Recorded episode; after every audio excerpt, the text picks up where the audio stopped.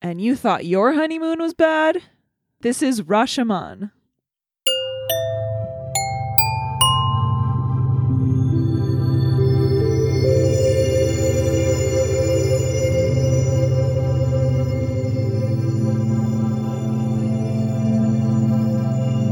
Hey, Jackie. Hey, Greg. Welcome to Scene and Heard. Hey! This is it. this is your one stop shop for all things cinema. All things sight and sound. Honestly, we are kind of a one stop shop for all things cinema now that we're doing our S'mores series, which is our bonus series uh, for patrons and subscribers. Um, we do it once a month, and it's we opened up the genre gates. So we're doing last month we did uh, John Waters' film Pink Flamingos, which is now your number one favorite movie of all time. I know. Totally. And then this month we're doing the poll. Uh, we just had a poll about it on Patreon, and it is Gaspar Noé's Love. The doing- people have spoken. yeah, yeah. So I feel like introducing that uh, S'more series really opens up uh, the scene and heard oeuvre. You You're know? right because we have the sight and sound list, which is our main our main thing, you know? Yep. And then we That's have our, our bread and butter. Yeah. We have our personal prints, which are just movies that we think should be on the list or just our personal greatest ever of all time movies. And then we have the S'mores series, which is raunchier. Yeah. Well, It's like so far, yeah. it's yes. kind of hard to describe. It's camp. I'm just gonna yeah, call it's it camp. Yeah, which is why we've run with that camping theme so hard with it. but you know what? I'm having a good time with the camping like theme. it. I love camp. Yeah. uh, so yeah, if you haven't, if you're not part of our s'mores team or camp, Team? camp scene and heard, camp, scene, and heard. heard. I, if you're not a camper, Yeah, a camper. Go check us out on Patreon. The link is in the show notes. We'd love to have you over there. It's more than just a bonus episode too, because we have we have monthly Zoom hangouts. We have some merch. We have discounts on merch. We have polls so mm-hmm. people can vote on the s'mores mm-hmm. episodes each month. So mm-hmm. yeah, check it out. discussion boards. But today we are gathered here on this very actually rainy day oh in Southern God, California That's great. to discuss Akira Kurosawa's Rashomon. So this movie is number 26 on the 2012 list and number 40 on the 2022 list. Wow. It's kind of sad. That it fell. Yeah, kind of see this big push of like pushing out Old these, these, yeah, these old movies. textbook films, landmark but films. this yeah. is a great I don't know. I don't think I don't know. Anyway, before we get into Rashomon, Jackie, what have you been watching lately this last week? I watched well, for those of you who don't know, this is the birth month of um our first lady of cinema, Isabelle Huppert. And so there is a criterion um Oh, fe- s- channel. feature, yeah, yeah. There's like something a- on the channel. Basically, they curated A showcase. month- yeah, of all her movies. I watched one called Lulu, which I had never seen. It's with uh, Gerard Depardieu, and it is this really fun.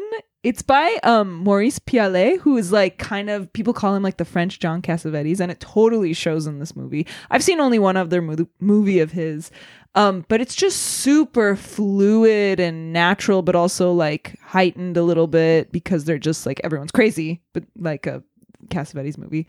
Um, but it's really cool. It's a really fun, like anti-bourgeois, very loose kind of movie, and I really, really enjoyed it. Um, I saw Blue Velvet for the first time. First time. Is this like your favorite movie of all time? The whole time I was watching it, I'm like, this is Greg's favorite movie. My favorite movie is Midnight Cowboy. No, um, but it's a very, very, very special like building block in my uh my life. Yes. I really liked it. Did you? Yeah. Good, good. Because yeah, we're gonna we're gonna do it eventually because it's on the list. Yeah. And then I watched um I had kind of a Emma Thompson period piece double feature. I watched Ang Sense and Sensibility, which is a great movie. I love it. Um and then I watched Howard's End, which I'd never seen before. Oh my god, it's, it's So great, right? It's so lush and literary. I and know. Like, After it, literally, I've had. So I've I bought. I was with you. I was with you and our friend Aaron, and I bought um Lady Chatterley's Lover, the book that's right. by D. H. Lawrence. I You're haven't like read this it book yet. is so saucy. I it is so saucy. I haven't read it yet. I hadn't read it yet. But then after Howard's End finished, and after like I was just like, I don't want to leave this world. I'm gonna read this book. So I just started reading it. Uh, because of this Emma Thompson double feature, although Sense Sensibility takes place like a hundred years before Howard's End, but um, yeah, that was my British period binge.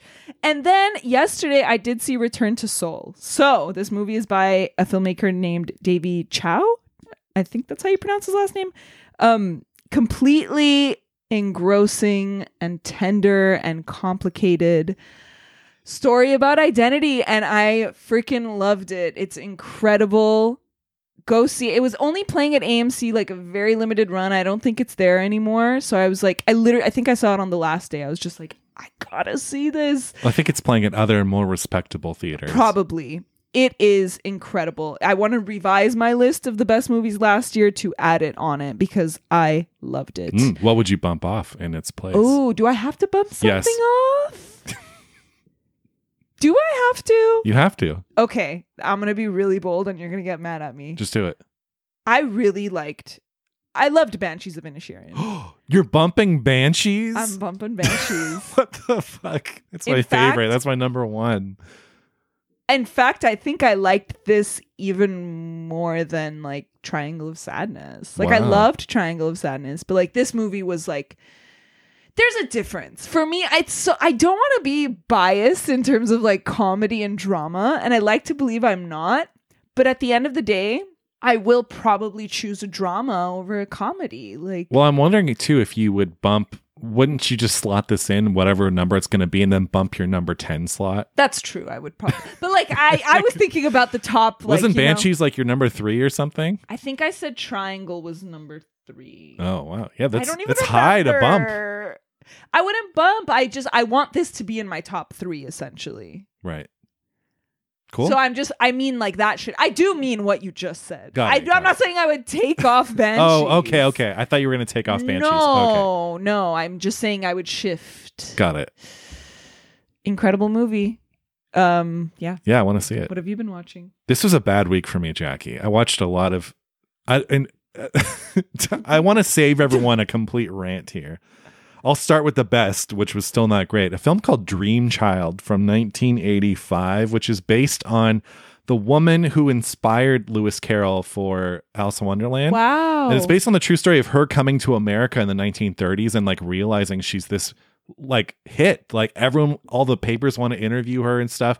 But she's also, and it's it's fascinating on paper because the film, she's like in her 80s and she's recalling her time with Lewis Carroll, who's Professor Dodgson. Lewis Carroll was like his pen name. So she's recalling her childhood with him because he was just some guy Kind of creepy. and he was like obsessed with her Yeah. and there's like there's some pedophilia that's like hinted I've to heard of this. and um, so it's her realizing at in her 80s of like, wait a second, like this relationship I had with them, like I've blocked it out for a reason. And the the Jim Henson company does these cool animatronics and puppets for it. So they have her as an 80 year old going into like iconic scenes from Alice in Wonderland with these like really cool Jim Henson. Wait, this is a documentary? No, it's a film. It's a narrative film Oh. um, based on, you know, true life. But uh, it was unfortunately uh, not great dramatically. Actually, it's better on. I think it's better uh, on paper than as a film. I think the director just kind of felt inexperienced. But Lewis Carroll is played by the late great Ian Holm, so that was cool. But then like Peter Gallagher was in it. It's like this like he's really young in it, yeah. and he's like this sleazy reporter who like falls in love with like Alice's like servant Oh. and it's just a little much. Um, but that was the best. And then I saw All Quiet on the Western Front, the new Best Picture Yeah. nominee, which was I don't want to say like abysmal, but I think in this day and age, if you're gonna make a World War One, World War Two, Vietnam War story, you have to bring something new to the table. It's unacceptable to just like make another one. Mhm. And in fact, in recent years, 1917, I thought was like an abomination. I think that was a video game. And it's clear that the people who made it were getting off on the technical stuff and this Yeah, like making it look like one shot. That it is an insult actually to the war and the mem- you know memories of people who died in the war of like making it like this video game. I didn't quite feel that way with All Quiet in the Western Front, but still, it brought absolutely nothing new to the genre and it just felt really digital like and the score they went all in on this like score i'm not sure who the composer is but it sounds like wannabe um hans zimmer doing christopher nolan like brrr. and it just like was so dumb and again you can you can still feel them getting off on like the explosions and the tracking shots through the trenches and uh it's just um yeah, not good. And I think in a day and age where that's nominated for Best Picture, we have done something very, very wrong to get to where we are now.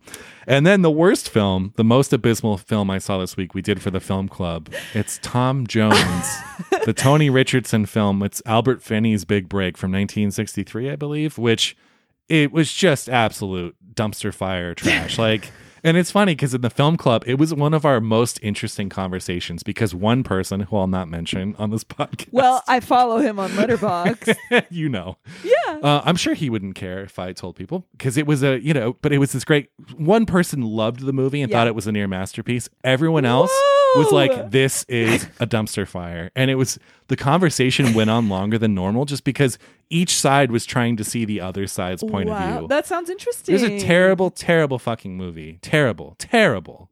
It's like it's like Barry Lyndon like someone on Letterboxd, not me, I can't take credit for this, described it as Barry Lyndon, but if you if you paused Barry Lyndon every few minutes and put in like a Benny Hill routine, which is exactly what it feels like. It's a complete mess of a film, a waste of my time. And the only way I could get through the movie, and again, I never ever do this, is I went on my phone. Because I literally could not sit there any longer and just like subject myself to this movie. Wow. It's terrible. Anyway, and it's Best Picture winner. It won Best Picture Shut up. at the 1964 Academy Awards. Yeah. Wow. See, but that's what I mean. It's like maybe they've always been like this and we just haven't realized it. Well, But now we are. it's still better than Crash. Yeah, Crash, another example. yeah. Anyway, anyway, let's let's get into this week's film. This is the big one. We're pulling out all the guns this week. Not really, but uh, from 1950, this is Akira Kurosawa's Rashomon.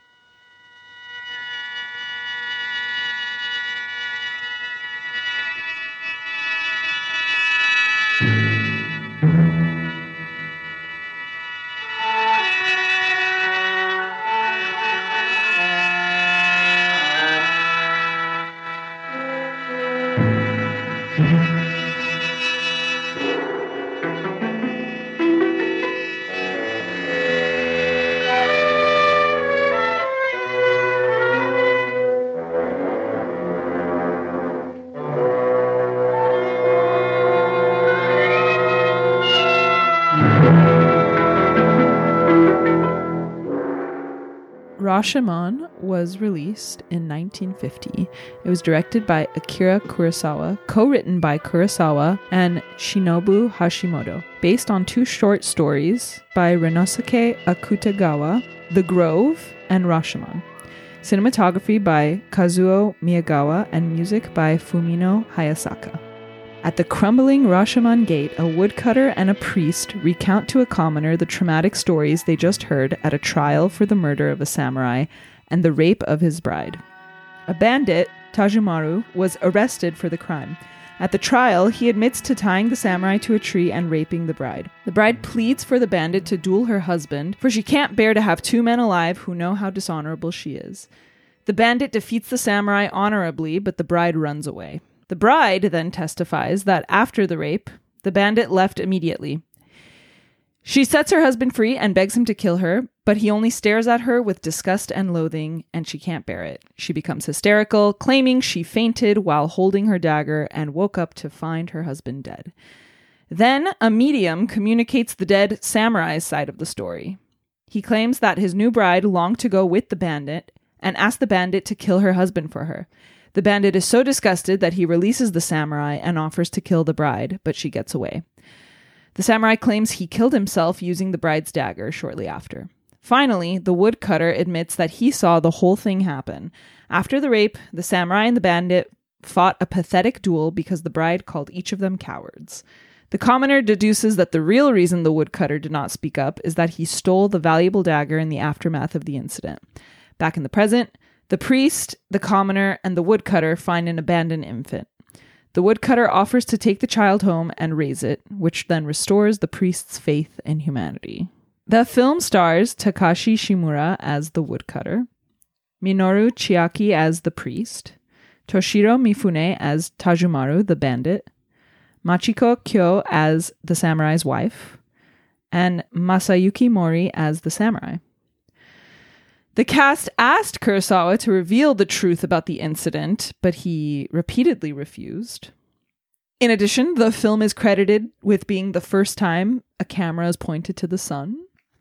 Uh, the Rashomon Gate was a real structure in Kyoto. However, it fell to ruin in the 12th century and actually became a place for these kind of rejects of society. Thieves would hang out there. People actually abandoned babies and bodies there. So it kind of makes sense when he says, Do you remember when the commoner says, like, oh, there's a body up there, probably? Yeah. Like, I didn't know any of that. Yeah. Yeah. Um, and it's a really cool symbol for this like fall of humanity, really. And there's not, so there's no remnants of it now, I don't think so. or like a plaque or something. Yeah, I've been to Kyoto, but uh, did not know about that.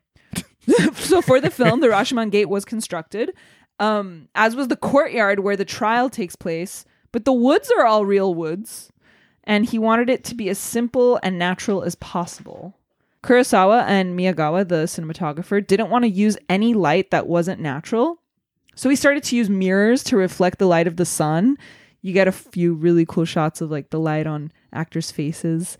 Uh, the film was a huge success both internationally and in Japan. It won the Golden Lion Award at Venice, and it was the first Japanese film to go to the festival. And how it happened was an Italian professor, Giuliana Stramigioli, actually recommended the film to the festival because she was like a scholar of Japan, and the festival wanted to screen a Japanese film. At first, the Japanese government thought an Ozu movie would be better uh, to represent Japanese cinema as a whole, but eventually Rashomon was chosen. And it really opened up Western audiences to start taking Japanese cinema seriously. They really didn't before. It was released in the United States shortly after, and the Academy gave it a special honor at the 1952 awards. There was no foreign language film category. So the award it got was the most outstanding foreign language film released in the United States during 1951. And some people think that it actually led to the creation of the category, which came in 1956. It's so weird. So that was the 52 awards, but then in 53, a year after its honorary award, it was nominated for Best Black and White Art Direction. What the hell? I That's don't know so specific why. too. And uh, because I think that was the only one it was technically allowed to be, but why not cinematography? Yeah. Nominated for. I don't know. I don't know how it works. Uh, it was adapted to a Western starring Paul Newman called Outrage, and it has become the namesake for this plot device of unreliable narration and hearing several sides to a story, with the actual truth being re- revealed at the end of the movie. It's called Rashomon. That's that's the plot device. Most recently, did you see Ridley Scott's Last Duel? No. So it really draws on Rashomon, and I didn't know until now. But basically, because Matt Damon is the husband, Jodie Comer is his wife, and Adam Driver is the knight that rapes her, and you literally hear first Matt Damon, then Adam Driver, then Jodie Comer Hmm. side of the story, and it's really similar, and it's really good.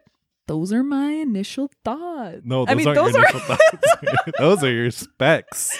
those are my specs. Those were good specs. Thank you. Really good specs. Thanks. You know, I'd give them a an A, a solid A. Aw, thank you. I worked really hard on them. I know, I can see that. Now, what are your initial thoughts? my initial thoughts.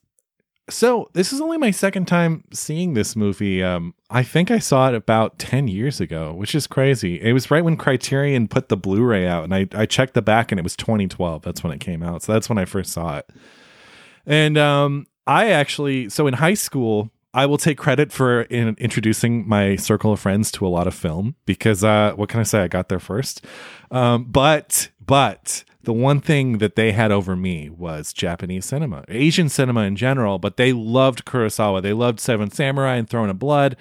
And I remember seeing clips of these and just not engaging with specifically the samurai film. At least at that age, for some reason, I just couldn't get into it. And so I like kind of wrote Kurosawa off, and it wasn't until 2012 uh, that I sat down with Rashomon. And I think this is exactly what I needed to get into Kurosawa because I loved good. it when I saw it, and it just so wasn't what I was expecting. You know, I was used, I thought it was gonna be this three hour samurai like epic.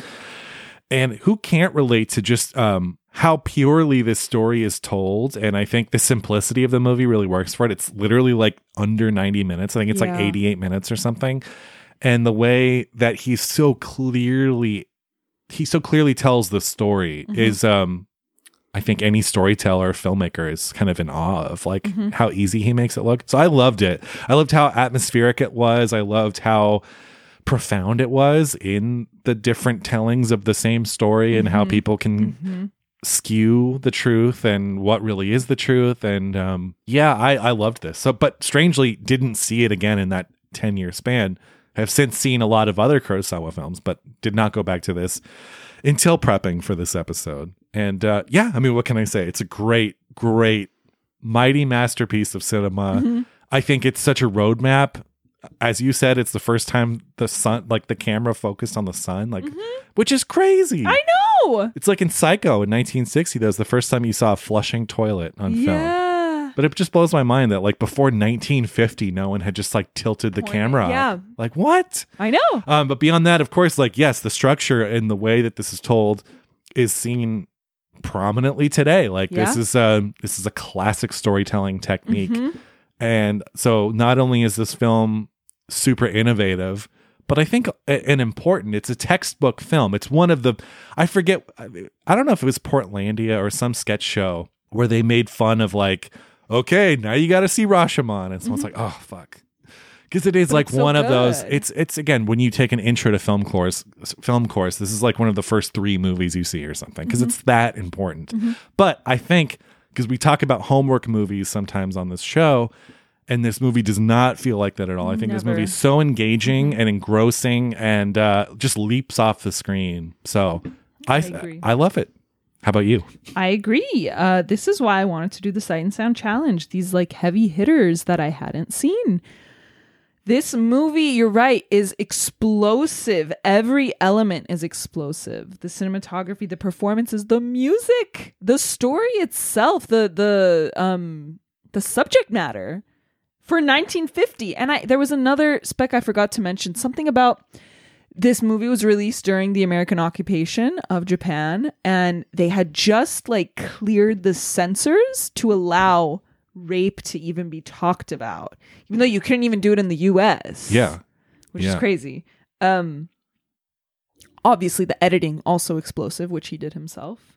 I just love how raw and crude the movie is and how decades ahead of its time it is in like all of these aspects. It's not just like the cinematography, it's everything. And that's what's so great about it. He ma- like he makes walking through the woods interesting. Yeah. I could just watch him walk through the woods for hours. Mm-hmm. Mm-hmm. And it's about so many things, but it's also pretty simple. That's what I love about it. And when you're watching it, you can tell that oh like this can be remade in so many different ways in so many different settings and like and it has been in TV and in film but while you're watching it you get that thought because it is so simple but also that nothing could ever beat this Yeah. Yeah, yeah. So it's I like it's like the first incredible. and definitive telling. exactly exactly i watched like the trailer for that outrage movie the one with paul newman it's so bad Yeah, I have not it's seen that. really bad yeah it's horrible um those are my initial thoughts without getting too deep into anything Cool. Well, that was the episode. That was Rashomon. What's next week, Jackie? well No. Let's talk about i think the best place to start is rain I was just about to suggest that. So first of all, how perfect. It's literally pouring outside right is. now. Right outside It this is. window. It is pouring. and you came in here with your Mary Poppins umbrella. i did Um, yes. Okay. To be honest, to be frank, in 2012 when I first saw this, and that it opens and it's just pouring on the on Rashomon, I was instantly in love because that is my love language. I love seeing water in film. your love has been that old if you've had this love of rain that long oh yeah, i didn't know that yeah. I'm a pluviophile, Jackie. That's that's the official word. Okay. Do you like uh, Waterworld at Universal? Yeah, I love the show. I love the live show. Yes, yes, I do. Count me in. Um, no, yes, this. I think it too. Like, what a way to start a movie, and that it's instantly atmospheric and Mhm. instantly places you in a very specific time and place, and it's tactile. You can feel it, and it just does that over the opening credits with the rain Mhm. coming down on Mhm. leaking and puddles and Mhm. It's beautiful, and it's like a heavy rain. too. Yeah, did you know that they had to add black ink to the rain machine so that it comes out in black and white? Yeah, yeah. So like when we did Singing in the Rain, we talked about because it's a color film. They put milk in the rain because yeah, a lot of times just regular won't water won't show up on, on film. Um, I love that downpour. That is an amazing downpour. And also just the framing device itself.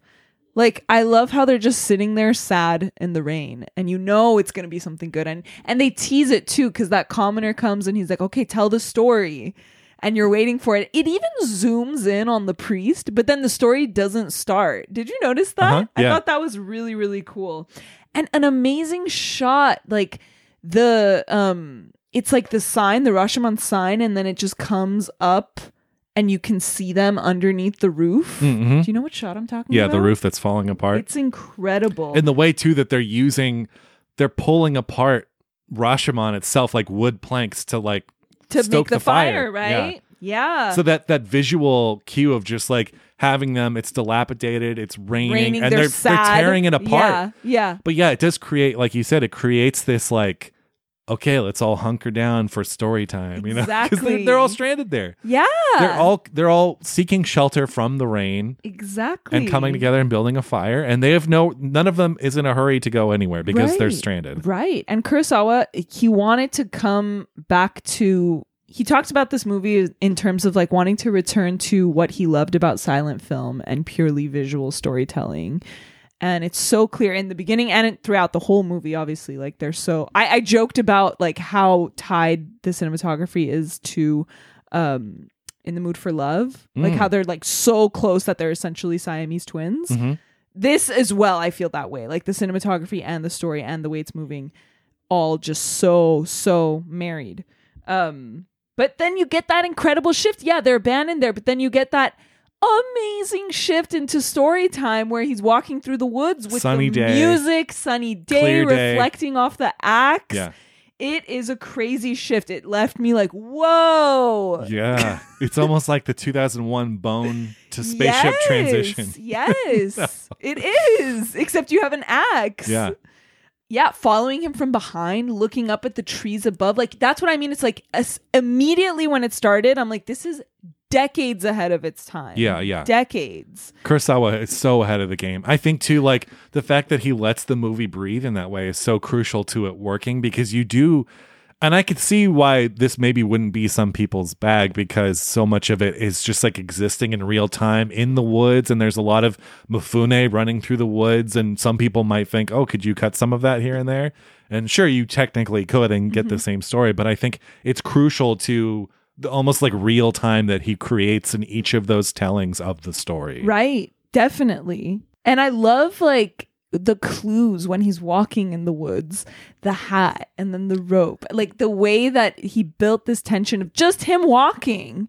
It's incredible. Uh it's really incredible.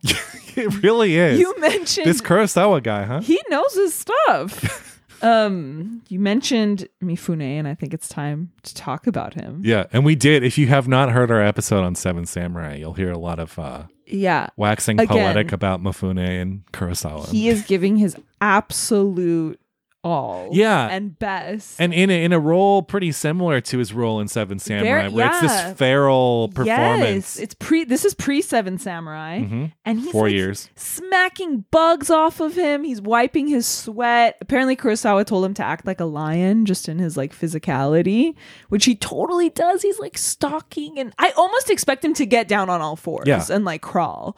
Um, and it's just so interesting because his laugh is the same as in Seven Samurai, but it's so different here. It's like we all know that laugh, but here in this, when he's like a rapist and bandit, it's so evil. I think too, there's something just so inherently likable about Mifune that it's hard to ever hate him, even though even when he's doing these terrible things. No, totally. Um, Well, it's funny too because the roles like you have this in Seven Samurai where it's like like you said he's like a lion, he's like an animal, but then you have roles like um Throne of Blood or in High and Low, which might be my like, favorite cool, Kurosawa right? movie, And- where he's much more powerful and cool and collected. so he mhm. really ran the the gamut there. totally. And I think this is the first time he is doing period uh stuff for Kurosawa because he was in one movie before this, but it was not period. Um, I want to see him in like not period. You did. You looked at a picture for our Seven Samurai episode, and you were like, He is fine. Yeah. I- he is, but I want to see him just act like a normal guy. Check out um High and Low. Oh my god, that might be my favorite Kurosawa. It's not period. No, it's it's contemporary 1960s Japan, Okay. and he plays like the head of like a shoe company or something. Oh, cool. It's so good. Oh my god. Love him. Uh, now let's get into like. Well, the- wait, just quickly too. Yeah. There's there's the scene at the end when um him and the woodcutter get into not sorry not the woodcutter the the samurai get into this fight in the last telling of the story, and it's like a very prolonged sort of Oh like my and he loses his sword for a while and just the physicality of that scene like i can only imagine how exhausting that would be Yeah. especially for Mifune who's like rolling around sliding Uh-huh. down like mud hills in real woods, like those weren't like crafted soft leaves or something Yeah. like fake leaves or it looks anything like exhausting Yeah. it's really really exhausting That la- I mean, we'll talk about that last telling, but it's so that fight when I was watching it, I was just like, "What the fuck is going on? Why are they be- Why are they fighting so bad? Like, why is something stopping them from actually fighting? Like, it was I don't know. I thought, you know what I thought? Because right before that, the priest talks about like the demon of Rashomon who has left. I, for, for a split second, I'm like, is this demon like holding them back somehow from actually fighting? Because it happens like right before. But no, let's talk about let's. I mean, let's talk about these stories, right? Like this is the nitty gritty. It's just that the subjectivity of each one like i said the camera is so involved it it's all to do with camera and it's so funny like the first one holds weight because yeah it's like it's really the bandit story but it is still the first time we're hearing it so i feel like it does hold that extra weight especially of setting up like how they even ended up in the situation Yeah, it sets up the whole pr- the prologue part, which you don't get in the other story. Exactly. So it's like that part, at least, I feel like is a little objective, and you get that triangle of shots, you know, the one where it's like, it's so incredible, but it's each character, and it's, it- you know what I'm talking about, right? When they're just staring at each other. It's like, it's objective in that it's like each character, but it's not really each character. It's like the side of them, and really the subject of a shot is another character. So it's kind of that character's point of view. Yeah. It's incredible. Yeah. It's so, so cool. What a way to set it up. What a way to get this showdown started. I love it. It's so good. And you know what else? You never, speaking about this subjectivity, you never, there are no judges, right? Mm-mm. They're not, no one is asking them questions. You don't no even one hear is their doubting voices. them. Yeah. So you- you they're don't even allowed to see just- them. There's no judges. Yeah. You don't see them. And it's kind of, at first it was a little weird because it was like, huh? Like they, they were asking a question, right? Yeah, you only get and their the response. bandit was like, "What? Did I leave?" Yeah, and it's yeah, but you don't hear the judges. what what film did we just do? Because we we equated it to like Charlie Brown, how you never see the adults or you don't hear Yes. the adults. What we just did a film where In like Mood for Love, oh right right the right right the spouses, yeah, right the spouses yeah, yeah yeah, there you go ping pong ping pong, right? What are the odds? Um, yeah. So I just thought that was incredible, and of course, yeah, like when the bandit Tajomaru is saying the story, the battle's like glorious and choreographed, and how many times does he say like? Oh, the samurai fought really bravely. The samurai, the samurai was like so honorable. Like he really drives it home, Yeah. which then matches with the last one. It's so perfectly that it's like, no, Yeah. it wasn't like that. yeah yeah it's just, ugh, that horrible messy fight. I love it. Also, in the, in the bandits telling, you have the famous sun, sun shot, right? Mhm. and it's when he's essentially like about to rape her and she like looks at the sun and she like gives in and you get that shot of her hand on his back. Like that's what i mean when i mean it's all camera it's all subjective Yeah. camera in these three stories. And people i i i found something online about how it's like he's subverting light expectations because it's like she sees the sun but she's about to get raped. So Hmm. it's like weird that it's like not darkness. Like he plays with light and dark in like opposite ways. Hmm dialectic ways Right, which right. is so weird. But i also just think it's kind of just because it is the bandits telling and in his mind yeah she was seduced quote quote like Right. yeah like she gives in. Right. Yeah. And then there's the wife the bride story.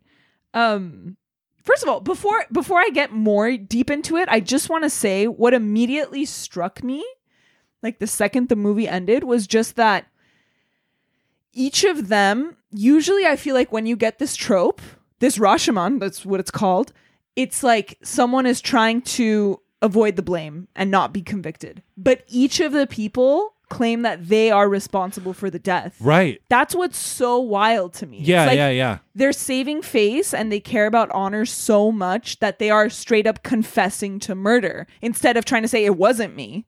This is what actually happened. Each of them claims that they were responsible for the death of the samurai, Right. which is crazy. Yeah, and the different reactions they have to that too. Like in the telling with, with Mifune's character, like he's proud of it, he's Yes. boasting. He, I mean, he's proud of it. He's boasting, but he also says like, "I won fair and square. It was a good fight. Like our swords touched twenty three times." Yeah, and then the wife, like it's a different telling. It's a, Oh, yeah. she's crying, and it's, Yeah, okay, so that's the thing. Like, so we have the bandit, right? Which, where in which she apparently submitted, right? But the bride story opens with her crying, Mm, and it opens with her crying. It's one of my favorite shots. And again, when I was like, "Oh, this is so ahead of its time." So the priest, it's back in the framing device time, like the present tense. The priest is like, and then we heard the bride story, and it cuts immediately to that shot where she's crying. It's at the it's at the courtyard actually, and they're in the background staring at her. yeah, That shot, I was like, oh my god, that's incredible. yeah, So sh- not only is she crying then, but then when she tells her story, she's crying on the ground and is like inconsolable yeah. and can't even get up to free her husband. Like she stands up and then immediately falls to the ground crying again. So of course, like the subjectivity. Anyway, it, I mean that's the whole movie. Like it's that's Yeah. really it. Yeah. Um, but it's I don't know. What an amazing move not seeing the look on the husband's face. So she frees him, right? Right. And then she's just taken aback, right? And we don't know why she's so confused when she's looking at her It holds on her for a while. Holds for a while and you're just like, "What?"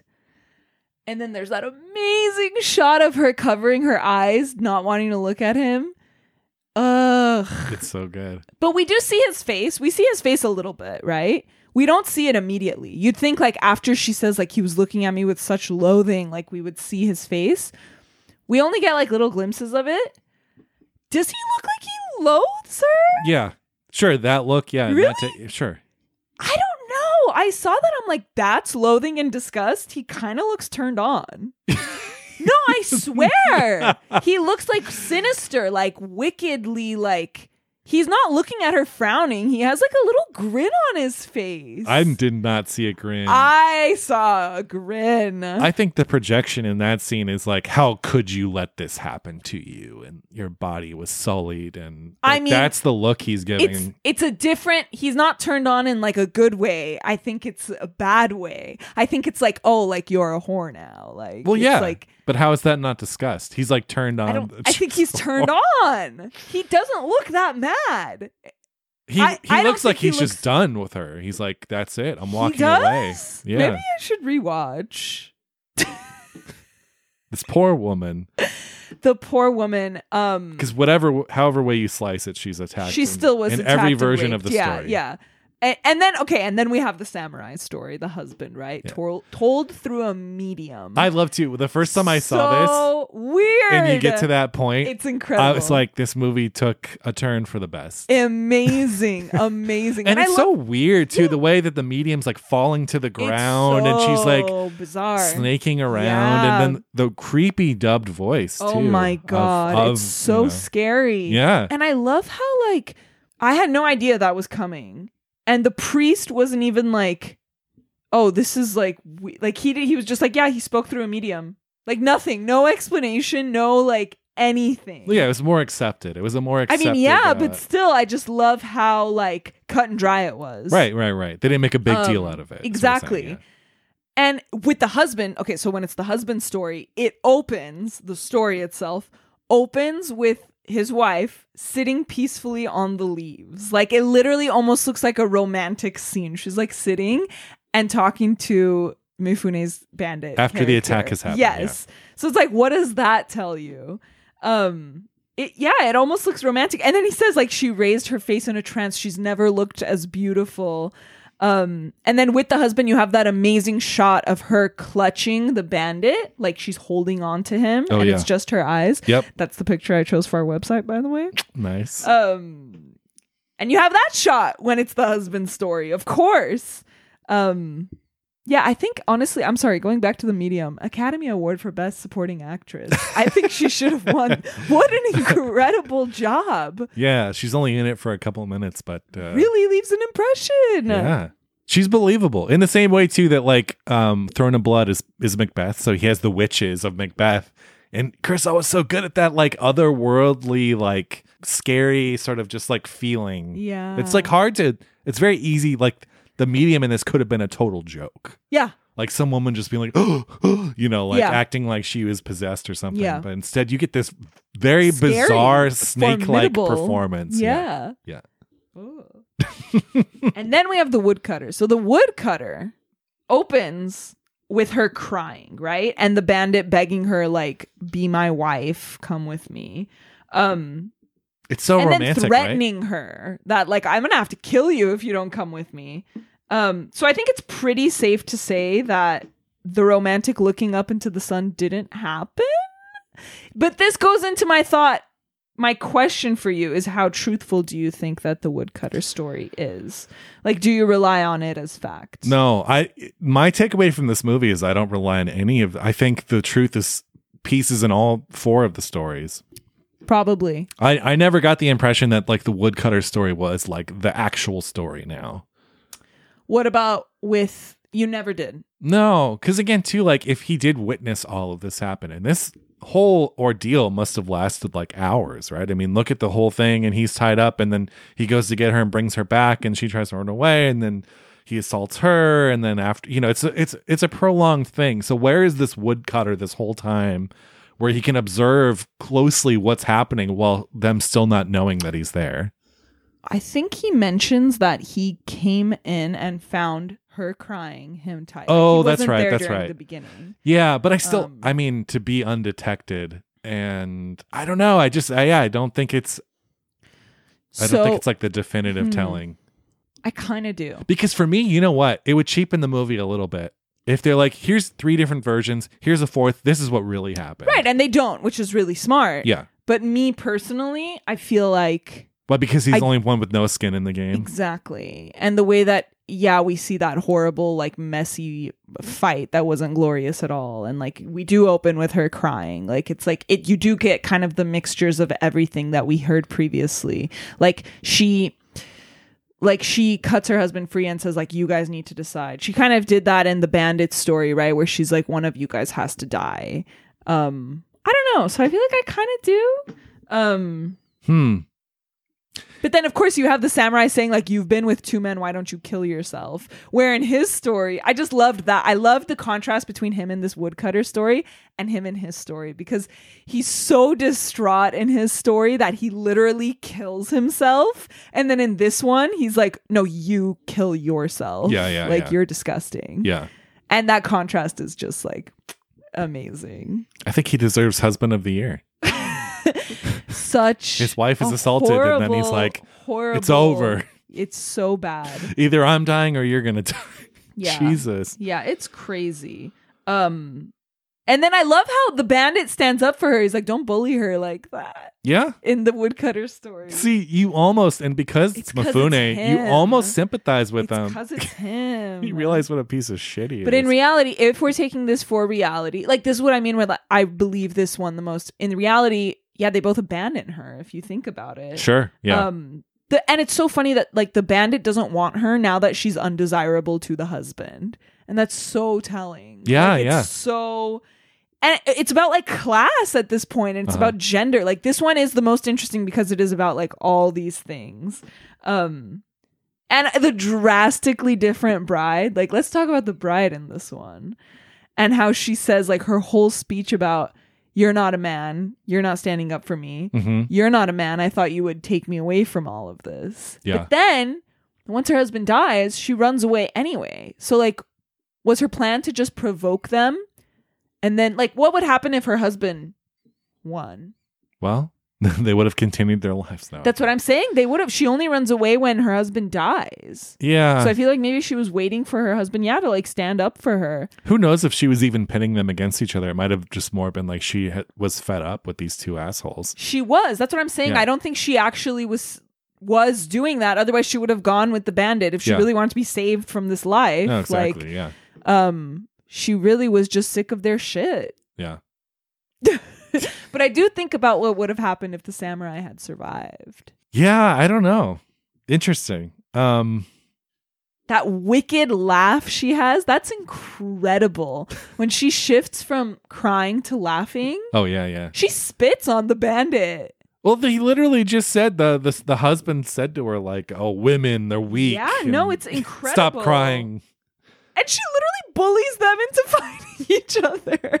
like Yeah, yeah, and it's such a unglamorous uh, fight. It, it, I think it's exactly how a fight would look if I someone so. was a bystander from like far away Yeah. and like saw this playing out. Yeah.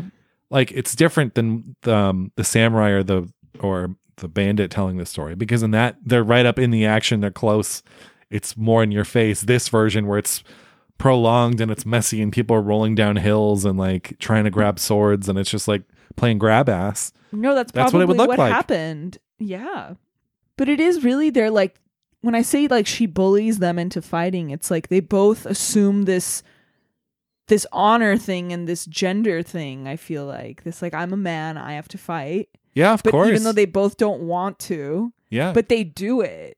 well, it's that feudal Japanese I know, it's you know, wild. mentality. Yeah, exactly. I mean, it's it's all about honor. All, honor first. Yeah. I also love how from the fight on, like when she's gonna run away, there's no talking. That was really silent movie to me. Mm-hmm. There's he doesn't say like let's go. He's just like literally an animal. He's like ah, like come with me, and she's like no no. Yeah, I just did. singing in the rain. Yes yes yes. yeah. um, yeah, incredible close-ups of the sweaty faces in that scene. Yes. incredible. yeah. Oh my god. What's your favorite? Um, which story is your favorite to watch? Let's say. The medium. really? Yeah. That one's like the most boring. He just kills himself. it's because it's a medium, Jackie. Okay. I know what No, the heck. No, I mean Um, the story. No, I know what you're saying. I know what you're saying. I guess the last one is the most interesting. Probably. The last one has the most to it. It's the most complicated. Yeah. um emotionally and i feel like a lot of the other ones are kind of black and white and that one's like very very gray well, yeah, gray. because it's the objective yeah viewpoint. yeah the person not involved Yeah. It reminds me of the rules of the game. Do you remember that quote, the very famous quote from Rules of the Game? Which is just the awful thing about life is this everyone has his reasons. oh yeah yeah That's like yeah. the most famous quote. I see it everywhere. yeah Rules is that said by Renoir in the film Yes. yeah yeah um and it, that's this movie. yeah Let's talk about the ending. The the baby. the baby pretty wild it's wild And then the heavens open up, right? yeah i mean look you know he's getting redemption it's a nice little you know it's a good way because otherwise the end of this film is like Nihilistic as hell. Yeah, yeah, exactly. So I think it adds kind of a because Kurosawa was, I think, ultimately an optimist, Mm-hmm. and so many of his films, so few of his films have this like fatalistic Yeah, ending. Yeah. Um. So yeah, this this makes sense for him, and would it have been the choice I made? Maybe not. I don't know. No, I'm, I'm I'm saying in terms of like a storyteller, but like no, yeah, it's a I like it. It works for me. What about you? I like it too, I think. Um uh, the only thing that confused me was that whole like amulet thing. right. That seemed I I don't quite know what's going on there either, to be honest. because they mention an amulet with the samurai thing. Uh-huh. Is it related? Maybe it's just like a language thing we're not getting. Um I don't know. I don't. Yeah, actually, because don't it's either. like there's the baby has an amulet on it and then that commoner steals it but like why would someone leave their baby with if you're abandoning a baby it's like a good luck leave that? amulet or something. but they're abandoning Yeah, but they still her. wish it well. It's not. It's not like they threw a baby in a river. oh i was thinking about it like that don't know why I mean, they put it. It was there's covered. no, it there's was. no safe place was- there's no fire station but it was sheltered from the rain. You know. oh yeah that's true that's true How sad. Especially I watched the cuz um Return to Seoul is an adoption story. She's she's um a baby who was adopted by a French couple. And um I just have such a soft spot for orphans and I don't know. Yeah. It's all very fresh in my mind. So that baby was um I would love to see Rashomon 2 where we follow the the upbringing of that baby. baby. okay. And then I started thinking, is this baby the baby of this couple? But then, like, I know in the beginning, I the log line I said like, "Oh, if you thought your honeymoon was bad," I don't know why I assumed that they were newlyweds because she's referred to as the bride in a lot of things I read. So I just kind of assumed that it was just their wedding. Right. I don't know if that's the case. Yeah, but then I started when I saw that baby, I'm like, is that their baby? In Wouldn't that be interesting? right? Because Wouldn't that throw again- another wrench no, into the works? because of the amulet thing that they mentioned. Right, I'm like, is this related? So I don't know. I think I was a little. I don't want to say I'm confused by it, but I don't know. yeah. No, interesting. I'm not ruling out that possibility. How could it be their baby though? How did it get there? they put it there? Oh wait, They no, no, no, no. baby, After but then they each want to claim that they killed someone because No, they care right. about honor that much. You're right. And he's the husband's already dead at this point before the baby gets placed there anyway. Unless the baby's Yes. been chilling there this whole time, just not crying. Maybe it's been sleeping the whole time. Or they had a secret, like that's why they were traveling to leave the baby there. But then why would they if they care about honor so much and they seem like they're rich? Yeah, they do seem like they're rich. well, because the events of the film, the, the framing device of them at Rashomon, the events took place, what, like three days before? Exactly. Yeah, I don't know. I don't know either. I would say it would be a little too convenient if there if it was their baby. No, I'm not saying it's their baby. I'm But it would it would be an it interesting ran through wrinkle. my head. Yeah, yeah. It's Mifune's baby. Maybe. no. You never know. Because again, how would he? He was most likely imprisoned at the end of his story because he is this famous bandit. So And he would was not. taken from Yeah. the horse. Yeah. Yeah. He was raised. No, he's raised by a horse. Yeah, that too. Oh, he had a horse for a mother and a donkey for a father. Speaking of donkey, I did see EO. Oh, did you like no, it? No, I didn't really like. It was, Why? I don't know. It's so Uh, good. I think I like Balthazar more. Anyway, sorry. I mean, Balthazar is amazing. I forgot to mention this at the beginning of the episode because I know we did. uh We you EO was on your list for best films of last year. Oh, Yeah. I loved it. You didn't like it? I, I thought it was okay. I thought it was okay. I like some of it. Yeah, I don't know. I didn't. I didn't. Sucker. I I, didn't listen. Dislike it, but- I because I went into it thinking like, oh, this is gonna fix all the problems I have with Balthazar, and instead, It's literally very similar to Balthazar. yeah, Except it's more about like I think vegetarianism. right, yeah. Than Balthazar is, and um, But yeah, this is um, this is one heck of a picture. Rashomon. um, what a picture! What, a, picture. about saving face. Yeah. I just like to we talk about, you know, we're both big Bergman fans and I think the the way that Bergman is able to do these like 90 minute super condensed Amazing. super powerful movies like Winterlight and stuff and then also do these 5-hour epics like Fanny and Alexander and Scenes from a Marriage like cool range like the the range there is just incredible and I think similar is um is Kurosawa again the three and a half hour epic and the 90 minute film and everything in between and Mm-hmm. Yeah. like I, it just takes a lot because there's such a simplicity to this where something like I'll just mention Seven Samurai because so far it's the only other Kurosawa we've done on this show. Uh, it's it's it's there's a lot of moving pieces in that and a lot of characters and a lot of plot and things Mm-hmm, happen and it just it's wild like you can see the, the the fingerprints on both films Mm-hmm. from him but like it's just that range is crazy It is. Goals. And that's why I think Mifune is so interesting that he plays like this uh variation on a theme, hmm if you will. It's almost like uh, Seven Samurai is the casino to uh, to Rashomon's Goodfellas. Yeah. Just in terms of they bring Joe Pesci back and they're like, Right. okay, do what you did Kinda some- before, yeah, but like you're tweak it a little. bad, Yeah, you're bad, and Yeah. do it. Yeah. Yeah. What can I say? It's it's funny too because then you have like a middle ground, like him and Yojimbo. Have you seen Yojimbo? Mm.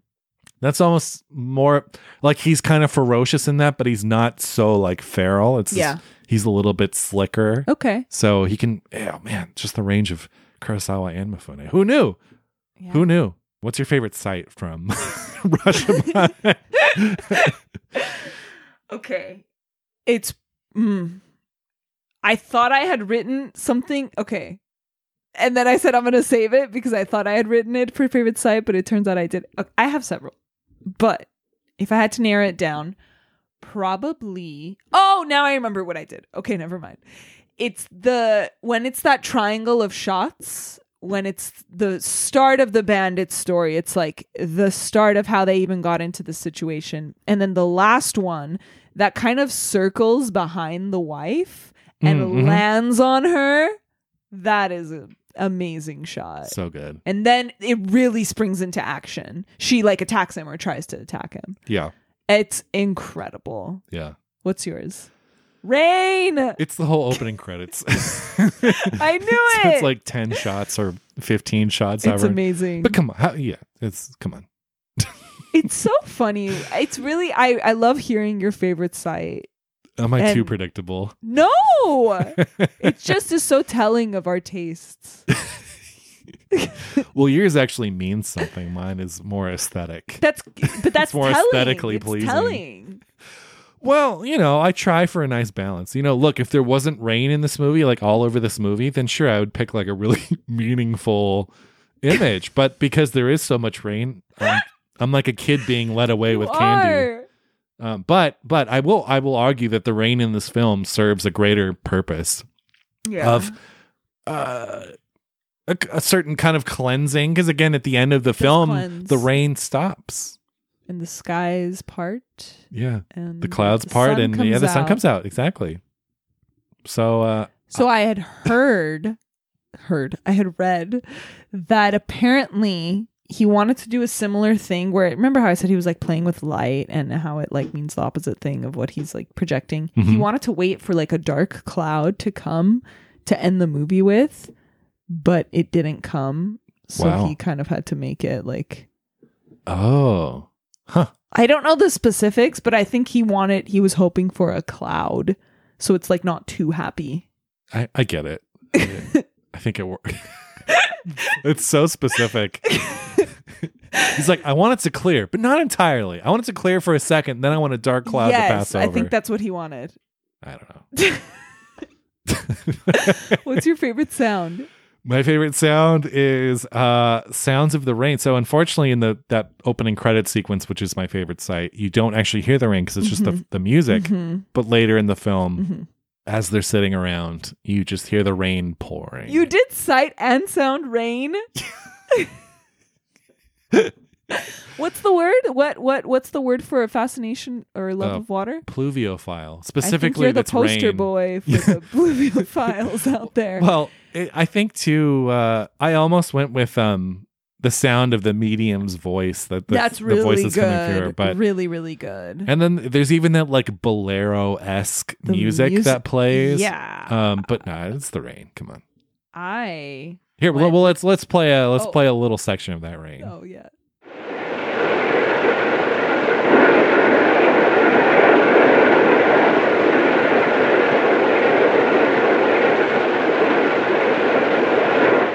Sounds like like it Sounds does right now, what right it out is. the window. Yeah, exactly outside. Um What's your favorite sound? it's that bolero. That Oh, song. yeah, yeah, my- yeah. It's so incredible. Is this that is that actually bolero or is it just like a, Probably a not. so it sounds like a riff on like bolero? it went you know what I'm talking about is when she's Yeah. walking towards him with the knife. Uh huh. Oh my god. Yeah. Incredible. Let's play a clip.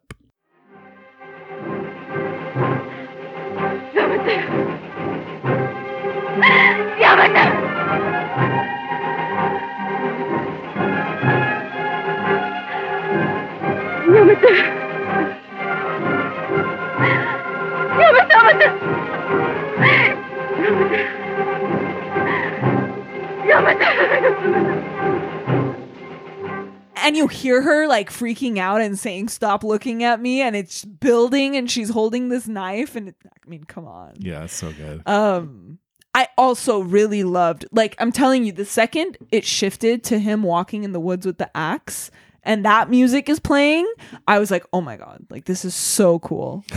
so that music also.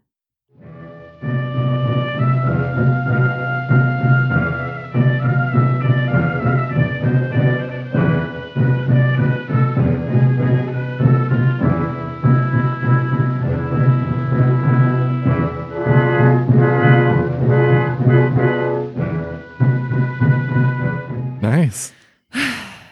So, what did our friend Pauline say? Okay, Pauline. Why do you say it like I have that? no idea why I just had that tone. Um, okay, Pauline Kael. This is what she had to say. Just a little brief snippet here. I couldn't find the whole thing. Um, she says this double crime is acted out four times in the versions of the three participants, each giving an account that increases the prestige of his conduct, and in the version of a woodcutter who witnessed the episode. Continuously reconstructing the crime, Rashomon asks, How can we ever know the truth? This great enigmatic film was directed by Akira Kurosawa from stories by blah, blah, blah. The introductory and closing sequences are tedious. the woman's whimpering is almost enough to drive one to the nearest exit. Yet the film transcends these discomforts. It has its own perfection. Wow. I really like the framing story. I like the framing story, but like I said, the, the baby in the end is a little. You know what? I don't know. Okay. Let's I I'm on the same page with you. I would cut the baby out of this movie. I probably would too. Are we bad people? No, because I think it makes it a little too like It's like, what? Where did this baby come from? Why is he crying now? it's a little too he- easy a redemption, right? Almost like a Yeah. And it's like know. the way that the priest pulls back, and it's like, no, like I have six kids. I just want to take care of him. And I'm like, okay. And then the priest is like, yes, faith in humanity restored. I- it's I a little know. too cheesy, yeah. It's a little know. cheesy. I think it, it it puts a little too nice of a bow on the end, which I think he probably felt that. That's why he wanted to add that dark cloud. Too bad. Nature wasn't on his side. No, just end it after the after the woodcutter story is told, and maybe maybe the the rain lets up, and then the guys just disperse and they just leave and they go their separate ways. That that ending would have worked right or there. they help. They have to help each other somehow. Nah. but they've they've helped each other over the course of the film by regaling this story and sharing their thoughts about humanity over it and coming together during this storm. I don't know. I think he was looking for something where it's like, yes, they need to show that they're actually selfless and not just interested in their own uh, needs. I get it. Um, but a, a ba- random baby showing up, I don't know if that's it. No. Um, but yeah, That the baby is the only reason I didn't give this a full 5 stars. yeah. I don't. I didn't give it anything yet. Give it a four and a half. a I don't like rating. Things. Okay, that's what you said, and you said you stopped rating things, but then I literally saw you just rated stuff. So you're already slipping, Jackie. No. When I feel so moved to rate something, that's when I do. I see. But then I feel like for all the sight and sound movies, I kind of have to. I don't know why. Um, Actually, I don't know. Should we go to speaking of Letterboxd? Letterboxd. Let's do it. I've got a star and a half review here that just says, I'm upset I didn't like this movie. I know it's considered one of the best movies ever made and very influential, but most of the movie didn't work for me. I wasn't a big fan of the characters or the plot. I felt like it dragged, even though it was a short movie. The cinematography was nice with some really interesting shots, especially from a film from 1950. I'll have to give this movie a rewatch in the future. Well, at least they, you know, that's, you know what, that's all you can ask. I think when you sit down to a great work and it doesn't connect with you, I think most people, if it's really revered and it's a really important film, like I think the coming back thing is a good attitude to have, you know? Yeah. Because art changes over time in our lives. Yeah. Greg, this one's for you. Four and a half stars. Find yourself someone who loves you as much as Akira Kurosawa loves rain. yeah, there's that whole great.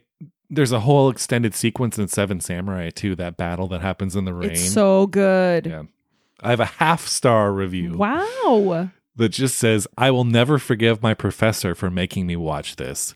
A boring movie is one thing, but the incessant bolero soundtrack? what did I do to deserve that? Also, you'll never forgive your professor. Poor you. If you're in intro to film class, you need to watch this fucking movie, okay? And not Yeah. complain about it. It's fine if it doesn't connect with you, but Jesus Christ, it is 88 minutes long. Yeah, exactly. One star. One of the most boring and slow movies I've ever seen. Like nothing even happened. Oh my God. if this is the most boring movie you've seen, like, I That's feel bad really for you. weird. I know. Five stars. This is how I feel sometimes. A younger, more convicted me would posit a grandiose statement on this film along the likes of a memory's truthfulness has no bearing on its reality. One's lived reality cannot be cross examined. But nowadays, I'll simply say, that shit beautiful. That's how I feel. A great, a great review. Oh, well, this was Rashomon. yeah, it was. Now we should do this episode three more times, but do Oh it my slightly God, different. Yes. Yeah. What are we doing next week, Jackie? We're doing a personal print, and therefore, Why did you ask me if you were going to answer? I was just setting up the next segment here. Um, it's a personal print. Uh-huh. It's your choice. It's your picking. We have not done a personal print in months. I think it's been September, or October. I think our last personal print was housekeeping, where we had That Christine Lottie on. Crazy. So, for those who don't know what a personal print is because it's been so long, it's just an episode where we do uh, a film off the list. It's not on the sight and sound list that um, one of us loves, or both. Or a movie we grew up with, or a formative film, just a film that uh, means a lot to us. So Yes. it's Jackie's turn to pick, Lady's choice. and uh, so it's a little bit of a surprise. Do you want to give a little tease, a hint, or do you want to keep it totally mysterious? All I'll say is ATM machine. Nice. People are going to think it's thing. Um, L'argent by Oh. uh, thing. Bresson. Bresson. Yeah, Yeah. but it's Good not. movie. I'm just saying it's not. That's my favorite Bresson. Is it really? Yep. I re- actually really love that movie. Wow, it's really good. Yeah.